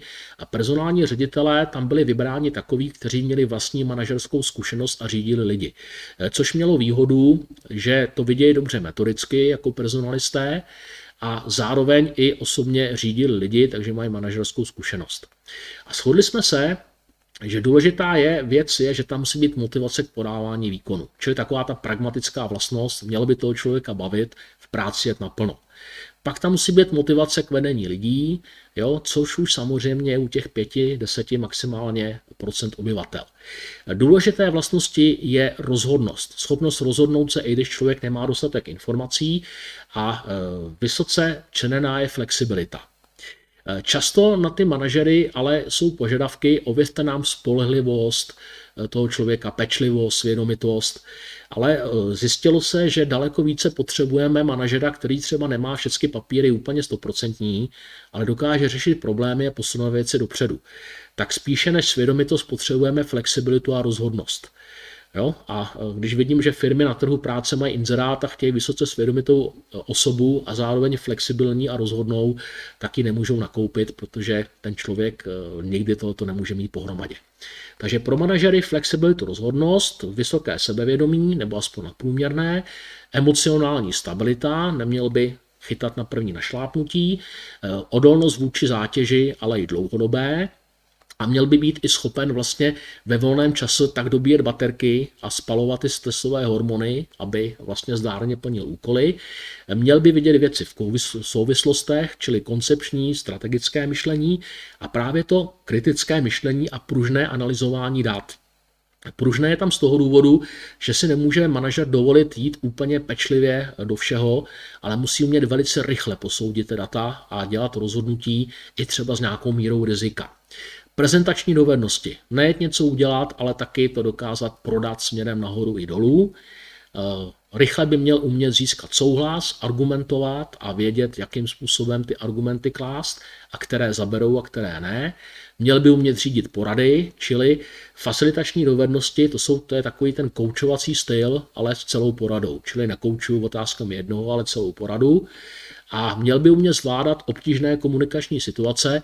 My jsme se dneska ukázali takovéto prosté zvládnutí námitky, když se mnou nesouhlasí, jak tam byla ta eh, animace, ten manažer a ta dívka, co mu oponovala. V tom, a tady by měl být úplně bezvadný a měl by právě umět motivovat lidi nejlépe tím, že jim dovolí zapojit se do řešení těch úkolů, aby to považovali za vlastní dítě. Čili eh, Tohle to jsou věci, na kterých se shodli personalisté. Můj návrh byl dělat to v prvním, v druhém ročníku vysoké škole, že by každý vysokoškolák měl eh, možnost, že by to nějaké ministerstvo dotovalo a prošel si tím development centrem, aby se dozvěděl, jestli má nebo nemá manažerské schopnosti a předpoklady a mohl podle toho plánovat kariéru. Eh, to development centrum, jak jsem říkal, v něm můžou být určité testy jako podpůrná záležitost, ale něco by nám měl odprezentovat, ukázat nějaké situace, rolové hry, jak by reagoval v nějaké situaci, nebo nějaké simulované poradě, nebo v nějaké situační studii. A u těch vysokoškoláků, eh, jako jestli v realitě to dělat jakoby hodně reálné, nebo formou hry, spíše by to mělo být formou hry. Protože nemůžeme použít nějaké běžné hry z pracovního prostředí, protože oni v něm ještě třeba nebyli nebo nebyli naplno.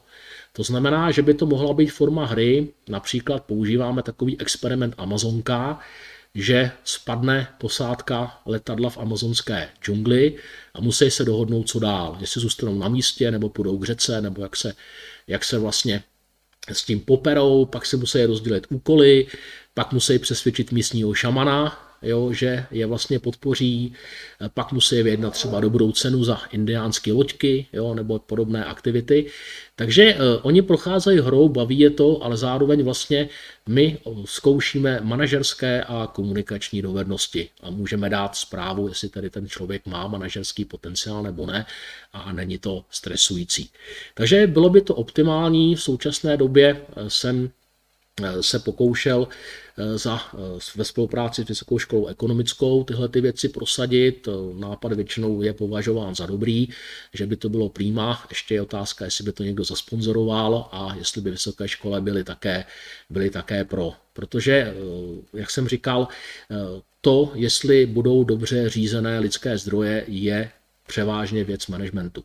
A pokud budeme mít dobrý management, tak se nám to bude dařit, naše firmy půjdou nahoru a vlastně, a aby se nám to dařilo, potřebujeme ty manažery zachytit včas, dobře vybrat a nedělat ten pokus omyl. Tak a to je za mě v tuto chvíli úplně všechno. Jo, děkuji vám za pozornost. Jestli máte ještě otázku, dejte do chatu, samozřejmě ještě, ještě odpovím, jo, pokud přijde. Každém případě bylo to velmi milé setkání, děkuji všem tady v sále, kteří reagovali, děkuji všem, kteří aktivně psali ty příspěvky do toho chatu tady. Je samozřejmě pro mě velice příjemné, že vidím, že to posloucháte a že reagujete a že jsme v některých věcech ve shodě. Věřím, že alespoň něco vás tady mohlo dneska inspirovat a budu se těšit na další setkání. Takže mějte se hezky a budu se těšit, že se ještě někdy uslyšíme nebo uvidíme. Naschledanou.